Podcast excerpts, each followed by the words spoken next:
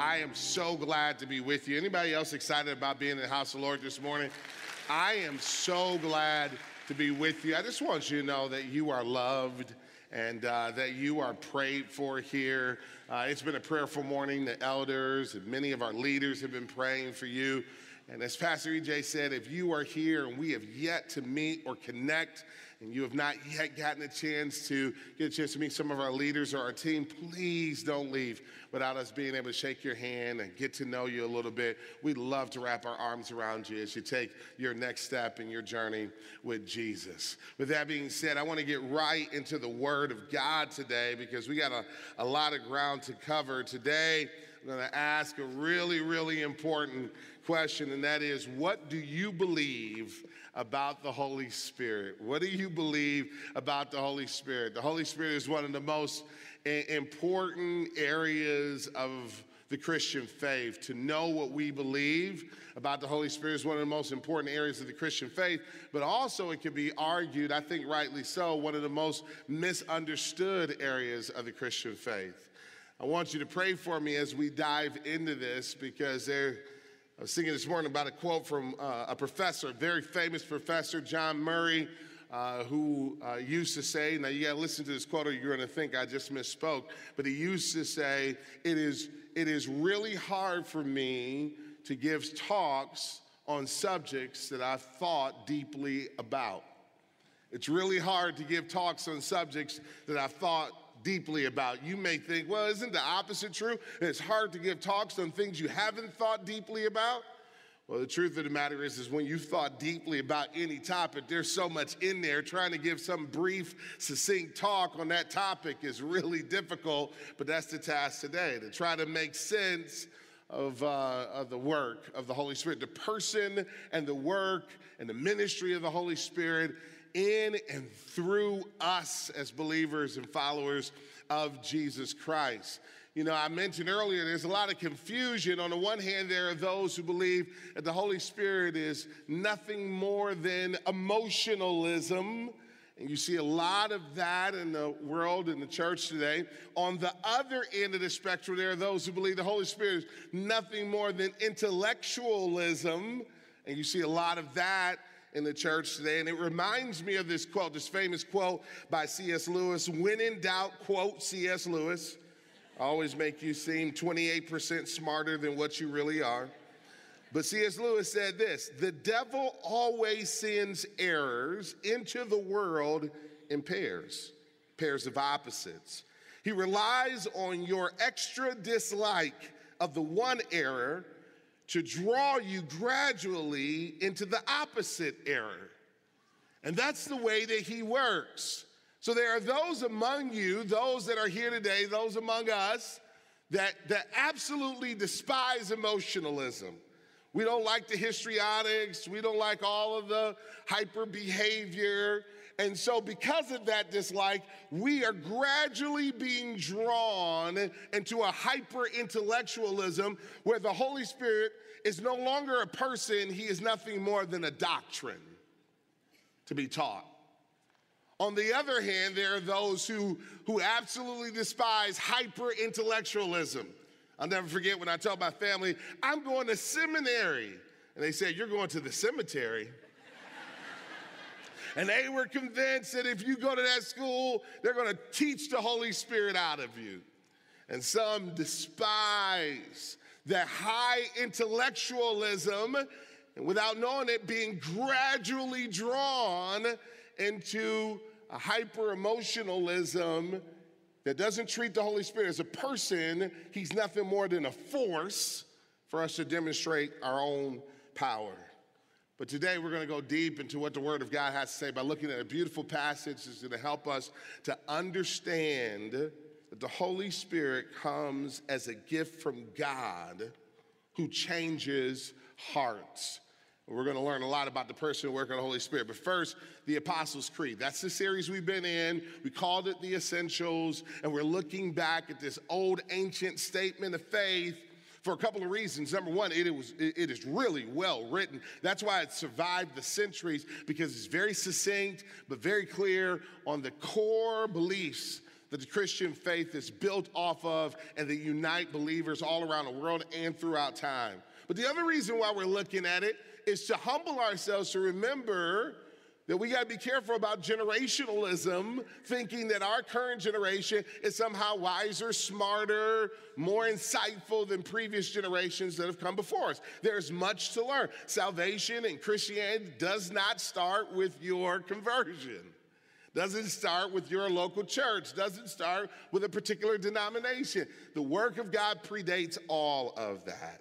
And it's good for us to be reminded of what the generations have said.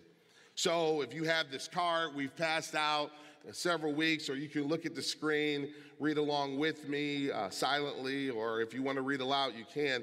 I just want to rehearse what we have read uh, uh, and talked through so far, and then I'll add one additional line to what we've looked at so far. It says, I believe in God, the Father Almighty, creator of heaven and earth. I believe in Jesus Christ, his only Son, our Lord he was conceived by the Holy Spirit and born of the Virgin Mary. He suffered under Pontius Pilate, was crucified, died, and was buried.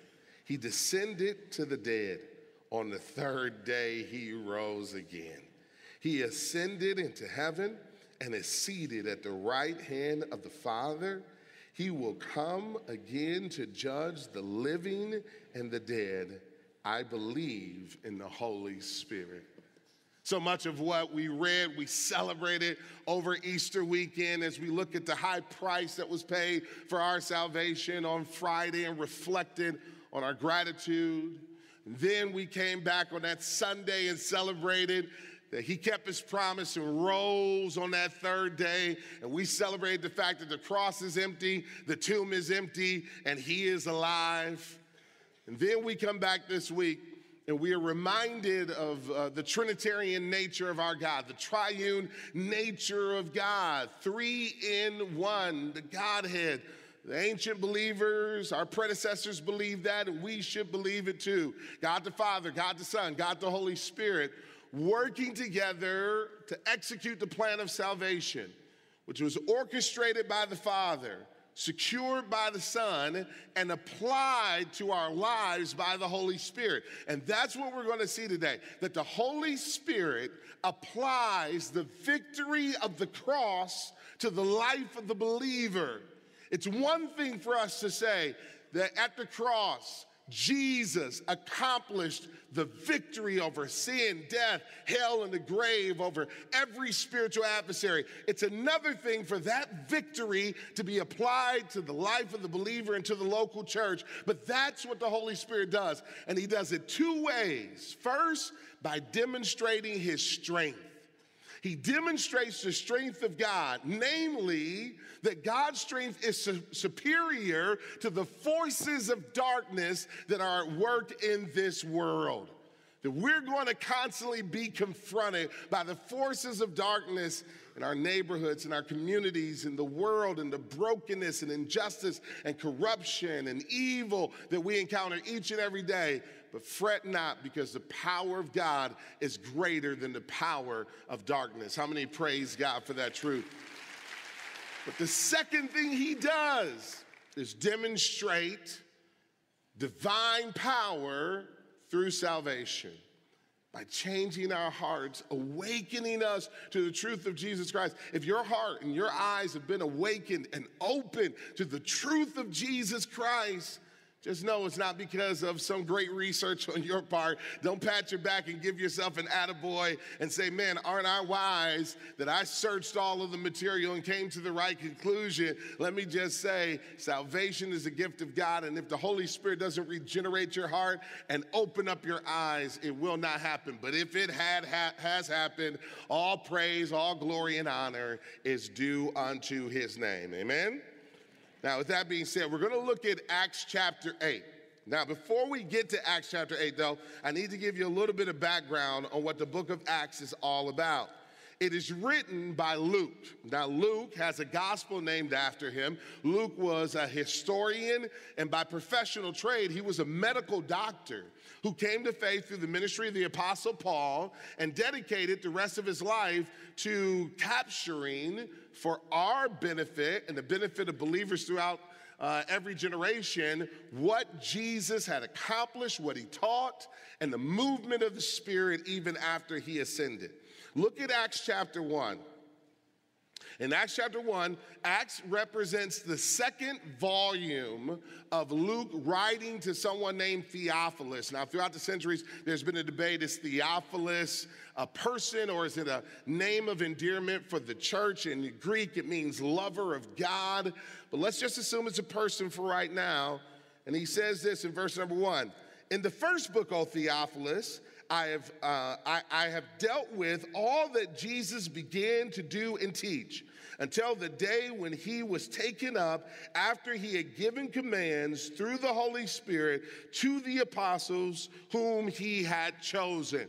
So, in that first book, what we would call the Gospel of Luke, he captured all that Jesus had done and taught that he thought to be pertinent to someone's understanding of the fact that Jesus is Lord, that he is uh, a part of the Godhead, that he was the Son of God coming to the world to bring about the kingdom and our salvation and to rescue humanity from the prison of sin. That's what he captured in the book of Luke. But then he gets to Acts, and what he wants us to see is that Jesus' work and teaching continues through the apostles by the ministry of the Holy Spirit.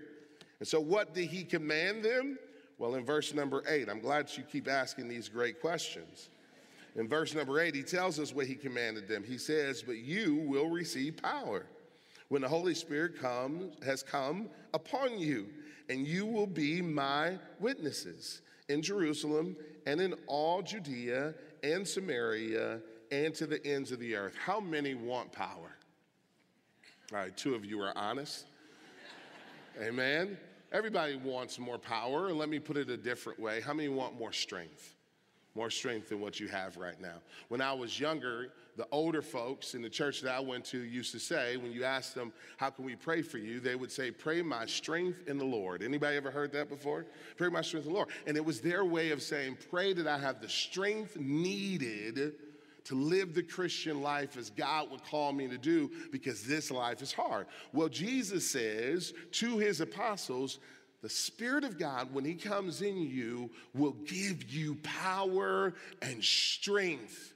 But what is that power and strength for? It's not for entertainment purposes, contrary to popular belief, but his indwelling presence, the person of the Holy Spirit, comes to take from the treasury of Jesus all of the riches and the glory of God to deposit into our lives so that we can have strength to be his witnesses. In other words, you can't live the Christian life apart from him. And this is one of the problems with our current day and age and the way that we teach in many many ways, Sunday school classes and stuff, oftentimes Sunday school lessons are built off of ethics. And so we'll teach you an ethical principle like you should be kind or you should be nice or you should be loving. And then we teach on that ethical principle and send you out as if you can do all those things in your own power. How many can be honest enough to say, if it wasn't for the Holy Spirit, I wouldn't be a nice person? Anybody out there besides me? A few more hands raised, right? I need a whole lot of coffee and the Holy Ghost to live out the scriptures, right? You can't do it apart from his power. But Jesus, after telling them, You're going to be my witnesses in your neighborhood, Jerusalem, and the region, Judea, beyond this region, Samaria, to the ends of the earth. No doubt they're wondering, How are we going to do this? And we should be wondering the same. We should want to be in the vein of the spread of the gospel. We should wake up with a passion of saying, God, use me so my neighbors can know that you have come, that salvation and grace has come. And we don't have to live in the prison of shame or fear or guilt anymore. But through Jesus, we can know love and salvation. Use me to spread that through my neighborhood into the nations If we're going to do that, if I'm going to love my wife, if I'm going to love my children, if I'm going to love you, then I need power, and that's what the Holy Spirit does. And so then we come to Acts chapter 8. And it's interesting because you may wonder how is this gospel going to spread? How is it going to spread to the ends of the earth? I mean, they didn't have Google back then. There weren't airplanes to fly to the ends of the earth. How is it going to spread? What would be even their motivation to leave the comforts of Jerusalem? Well, you see in verse number one, it says in, chapter 8, verse number 1, and Saul approved of his execution, referring to Stephen, the first martyr. So now we open up this chapter with a martyrdom. And then it goes on to say, and there arose on that day a great persecution against the church in Jerusalem, and they were all scattered throughout the region of Judea and Samaria. Here we go, except the apostles, devout men buried Stephen and made great lamentation over him. But Saul was ravaging the church and entering house after house. He dragged off men and women and committed them to prison. Now, those who were scattered, it says, went about preaching the word. In other words, God used persecution, an unlikely source, to get the uh, followers of Jesus, early church, the disciples of Jesus, to go out to the, to the world. Let me put it this way. If it wasn't for contraction pains, how many know the baby would not be encouraged to leave the womb? I remember my baby sister, my younger sister, she went off to college. She went to U of M, went off to college, came home one summer, and we are talking, and she says, Mom and I are button heads, can't get along anymore. I don't know what's going on. And I said, That's great. That's the very thing that's gonna make you move one day out of her house.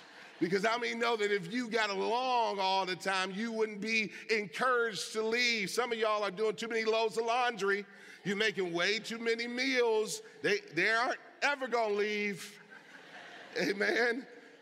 Sometimes the contraction pains moves us out. And that's exa- exactly what God does. He uses the, contraction pains of persecution to get the church out. And everywhere they went, they spread the gospel. But they didn't just spread the gospel through preaching. But verse number six tells us crowds begin to come. And the next thing you know, there was uh, signs demonstrations of power. Verse number seven unclean spirits were crying out with loud voices coming out of people. Those who were paralyzed or lame were being healed. And I love verse number eight. So there was much joy in the city. How many want that to be said about our cities? That because of the presence of God and the indwelling presence and power of the Holy Spirit, in the life of the believers. There was joy in that city. I want to see joy in cities all around the world because the Spirit has come to overturn the work of darkness. We should be praying for that. We should be praying for the active ministry of the Spirit to move among us. Now, some of you are already nervous, so let me just go further. How do we know we have the Spirit? How do you know you have the Spirit? That's the challenge that's taken up in the next three scenes. We're going to see three scenes really quickly. It's going to move really quickly. That's going to help us to understand how we know and can have confidence we have the Holy Spirit and how we can know a counterfeit movement to reject it and not be deceived. And so the focus is on this guy named Philip. Philip, along with Stephen, was part of seven who were picked to represent the church in Acts chapter 6. Some call them the original deacons. The word deacon is never used in Acts chapter 6, but if they are deacons, man, they raise the bar high because these guys were preaching the gospel, demonstrating the power of God, reaching the nations. They weren't just waiting on tables. The first scene we see is verses 9 through 14, where there's confrontation. And it says this But there was a man named Simon who, who had previously practiced magic in the city and amazed the people of Samaria, saying that he himself was somebody great. They all paid attention to him, from the least to the greatest, saying, This man is the power of God that is called great. And they paid attention to him because for a long time He had named, he had uh, amazed them rather with his magic. But when they believed Philip as he preached good news about the kingdom of God and the name of Jesus Christ, they were baptized, both men and women. Even Simon himself believed. And after being baptized, he continued with Philip and seeing signs and great miracles performed, he was amazed. This, this Simon is set up in contrast to Philip. Simon representing the kingdom of darkness, dark magic, dark arts, and, and, and uh, Philip representing the kingdom of light and the genuine move of God. Now, Simon used magic. We could use the word sorcery or witchcraft in a modern day term. He would probably be called a witch doctor, but through his spiritualism that came from the kingdom of darkness, he was doing acts that amazed the people and kept them enamored with him. He was a self promoter, told them all he was great. And next thing you know, they begin to echo, This man is the great power of God. Now, there are two warnings in this. The first warning in this, friends, and don't forget this everything that's spiritual is not from God. The Bible tells us there is a spirit realm. And in it, we have the kingdom of light and the kingdom of darkness. And there are going to be times where you will see great signs and great wonders, and you'll be so amazed. But don't you ever fall prey to assuming that everything that looks miraculous is from God. Now, how do you know the difference? Because both Philip and Simon were doing miraculous things. Here's how you know the difference Philip's miraculous things were tethered to the gospel of Jesus Christ, the testimony of Christ as Lord. He was preaching, according to verse number 12, he was preaching the gospel concerning the name of Jesus, namely that Jesus Christ came as the Son of God, lived a perfect life, sinless life, went to the cross, paid the price for our sin debt that we could not pay rose from the grave, offers us salvation through faith in Him alone. Miracles that are connected to that message are true. Those things that are detached from that message are things that we should reject. The Spirit and the Word agree. Amen? This reminds me of a conversation I had this Friday. I was talking to an Ethiopian pastor a guy that I love and I appreciate. And we were just talking about how the gospel is spreading around the world. And he said something that was really profound to me. He says, You know, in the West, you guys are far more doctrinally driven. And he wasn't saying as a criticism, just more of an observation. And so he says, In the West, the gospel advances primarily through the battle of ideas, and the best idea wins. He says, but here in Africa, what we often see are power confrontations where there may be somebody in a region or a village who is a strong man because of their spiritual demonstrations of power. And it's not until a greater power comes in that the people are freed from that person. And so, what we come in with is yes, the gospel, but demonstrations of the power of God through the presence of the Holy Spirit. It was a great, great conversation. And it, it brought alive to me in a contemporary sense that what we see in Acts chapter 8 is not some ancient tale far, far away, but this is present reality for many parts of the body of Christ today.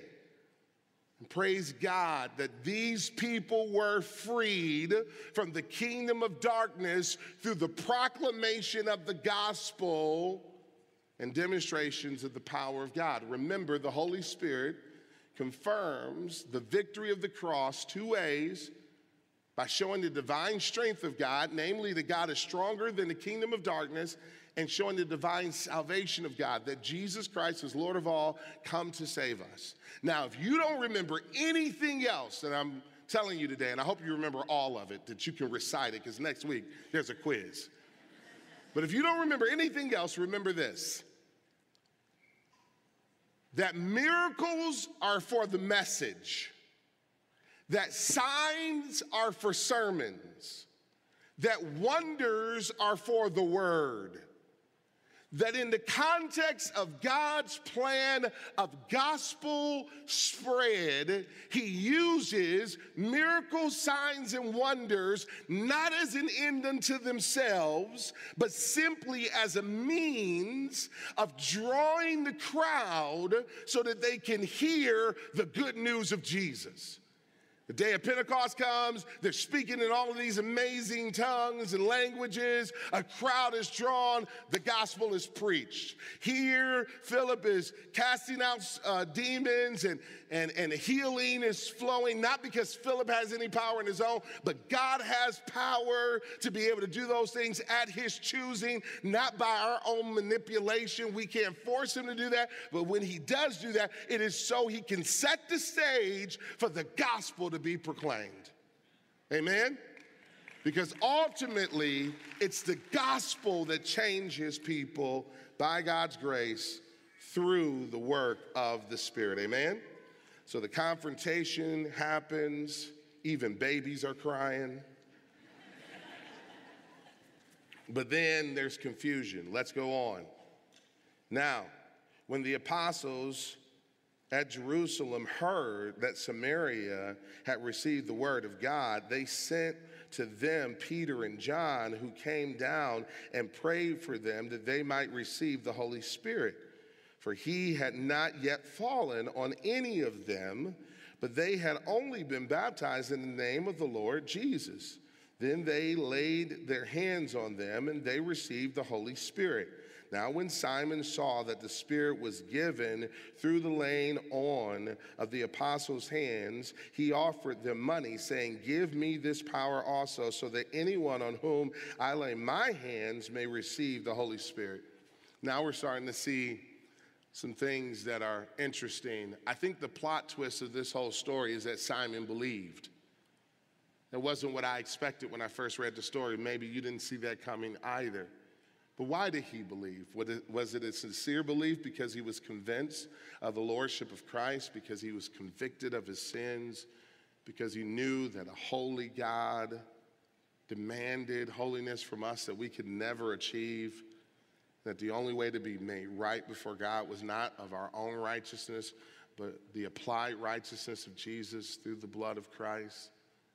No, that wasn't it. It was a, it was a man who was enamored with power and he saw someone else coming in with something that was far more genuine, far more powerful than what he had. And he knew there was no way he could stand against the power of God. And so the old saying, if you can't beat him, join him. So he joins on in hope of getting this power so that he can maintain his own position within the village, within the community, within the region of Samaria. So when he sees how this whole thing works, he approaches the apostles and he says, Can I buy it? Now, we're going to come back to that in a moment, but I cannot overlook what seems to be pretty weird here that they believed in Jesus but didn't have the Spirit, and then the Holy Spirit comes. And this is where I wish I had three more hours, but I got about 48 seconds to explain this to you. And that is the book of Acts is not primarily a doctrinal book, it is primarily a history book. It's not primarily, though at times it does, say this is what you should do, is primarily capturing what did happen in the early church. That means it includes some things that are normative for the church throughout ages, but it also includes some special things that are not meant to be repeated. Everyone's not going to experience the day of Pentecost like they experienced. That was a special move of God, but it records it, it captures it. In other words, there are two types of passages in the scripture, and a good reader is going to ask themselves, what type of passage am I reading? There are prescriptive passages, and a prescriptive passage is again one of those passages that prescribes. It says, This is what you ought to do. But a descriptive passage, which is the second type, only describes. Oftentimes, without applying any moral judgment, it just tells you this happened. And so here we see that there was a group of people who believed and were baptized in Jesus' name, but yet the Spirit had not come. Now, is that normal? No. It's not normal because what the Bible teaches is that the normal way to receive the Holy Spirit is to repent and believe upon the message of Jesus. As a matter of fact, a few verses. Ephesians 1:13. Listen to this. Paul writing.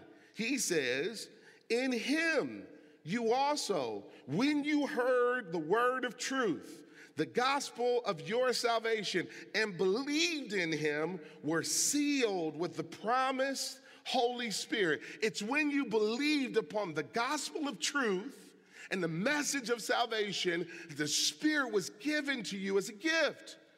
Peter, speaking at another place in the book of Acts, Acts 2:38 puts it this way. He says, then Peter said to them, "Repent and be baptized, every one of you, in the name of Jesus Christ, for the forgiveness of your sins, and you will receive the gift of the Holy Spirit."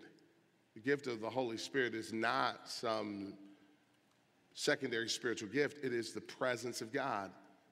That God's gift to us is the Spirit living within us. He is called our guarantee. Anyone who's ever bought a house before knows what an earnest money deposit is. You're putting a deposit down saying that I am purchasing this house with the full payment coming later. When God purchases his people. The deposit is the Holy Spirit. And at the second coming of Christ, we're going to receive the full actualization of that, the full payoff of our salvation as we enter into the kingdom of God. How many are looking forward to that day? So, Chris Brooks, if that's right, what's going on here? Here's what's going on here. And again, another 48 seconds. What is going on here is too deep for us to fully understand, and that is the Jews and the Samaritans hated so one another so much that there's nothing analogous throughout history. There's been a lot of ethnic disputes that have tried to mirror the, the hatred that the Jews and the Samaritans have for one another. But the fact is, is both of them dehumanized one another, saw each other as being arch enemies, saw each other as being controlled by demons. And so, as F.F. F. Bruce, one New Testament scholar, says, in order for the Jews to accept that the gospel had come to the Samaritans, they needed nothing short of a Pentecost type experience for them to know this is God. So, when they hear that this man Philip had preached the gospel and there was work that was going on and people coming to Christ, they dispatch nobody less than Peter and John to go and verify this is true. Peter and John see it and they say, This is true. This is the same thing that happened to us. And then they lay hands on them as confirmation that we are family. We are of the same spiritual family. And this family is more than just skin, it is thicker than blood. We are held together by the eternal bond of the Holy Spirit, not in a temporal sense, but forever and for eternity. Praise God. We are family, regardless of your race, your background, your ethnicity, your social status, any of that. If you put your faith in Christ, we are family. And that's what it took for Samaritans to accept Jewish believers and Jewish believers to accept Samaritan believers. And it's a beautiful thing. And Simon sees this and says, Can I buy that? I want to buy that. What he didn't understand is that the Spirit is a gift. Now, what's the greatest gift you've ever received? I don't know about you, but the greatest gift I've ever received, hands down, was a snowblower. I'm not lying, I love this thing. I think that snowblowers should be an Olympic sport. I love blowing snow when the kids are walking down the street to cover them all up. Pray for my heart, that's my issue. I love when my neighbor comes out with his snowblower and it's a competition to me. I got to beat him. I got it bad. My mother in law got me that snowblower a few years ago for my birthday. Now, can you imagine her coming to me with this gift? Happy birthday, son. And I said to her, How much for it? I want to buy it from you. As soon as the money changes hands, it's no longer a gift, is it? Simon had made a mistake and thought he could buy this gift. And do you know it would be even more insulting to her, I would imagine, if a week later she saw me trying to sell that thing online? How offensive would that be? And all the regifters in here are nervous now. we know who you are. But this is the mistake that Simon, that Simon, not Simon Peter, Simon the sorcerer makes concerning the Holy Spirit. All right, let's let's end this thing with a word of correction. Verse number 20. But Peter said to him, May your silver perish with you, because you thought you could obtain the gift of God with money. You have neither part nor lot in this matter, for your heart is not right before God. Then the key word repent. Therefore, of this wickedness of yours, and pray to the Lord that if possible, the intent of your heart may be forgiven you.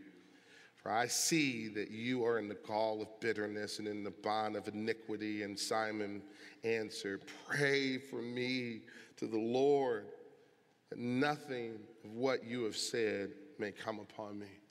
Simon made multiple mistakes, including thinking that he needed Peter to pray for him. Peter had already told him, You go to God yourself. Praise God that we don't need saints or intermediaries. I mean, thank God that because of the finished work of Jesus, we got access to the Father because of the blood of Jesus. Amen. And so he tried to profit from the Holy Spirit. Reject anything, anybody who tries to profit from the Holy Spirit. Holy Spirit is a gift of God given to those who have trusted in him. And so, how do we receive the Holy Spirit? One word repent. And that's what I want to invite you to do today. Everybody stand all over this church. Maybe you say, I need strength, I need forgiveness, I need the power of God because I can't be the husband, the wife, the father, the man of God, the woman of God I'm supposed to be apart from the power of God.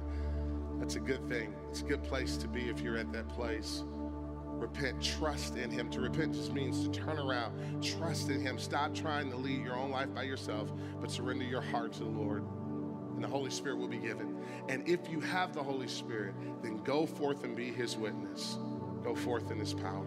If today you want to trust in Him, just know there'll be friends at the front to pray with you. There'll be some in the lobby. We'd love to connect with you, talk more with you about these things, and pray that the power of God, His grace, and His mercy be visited upon your life. Let's pray together.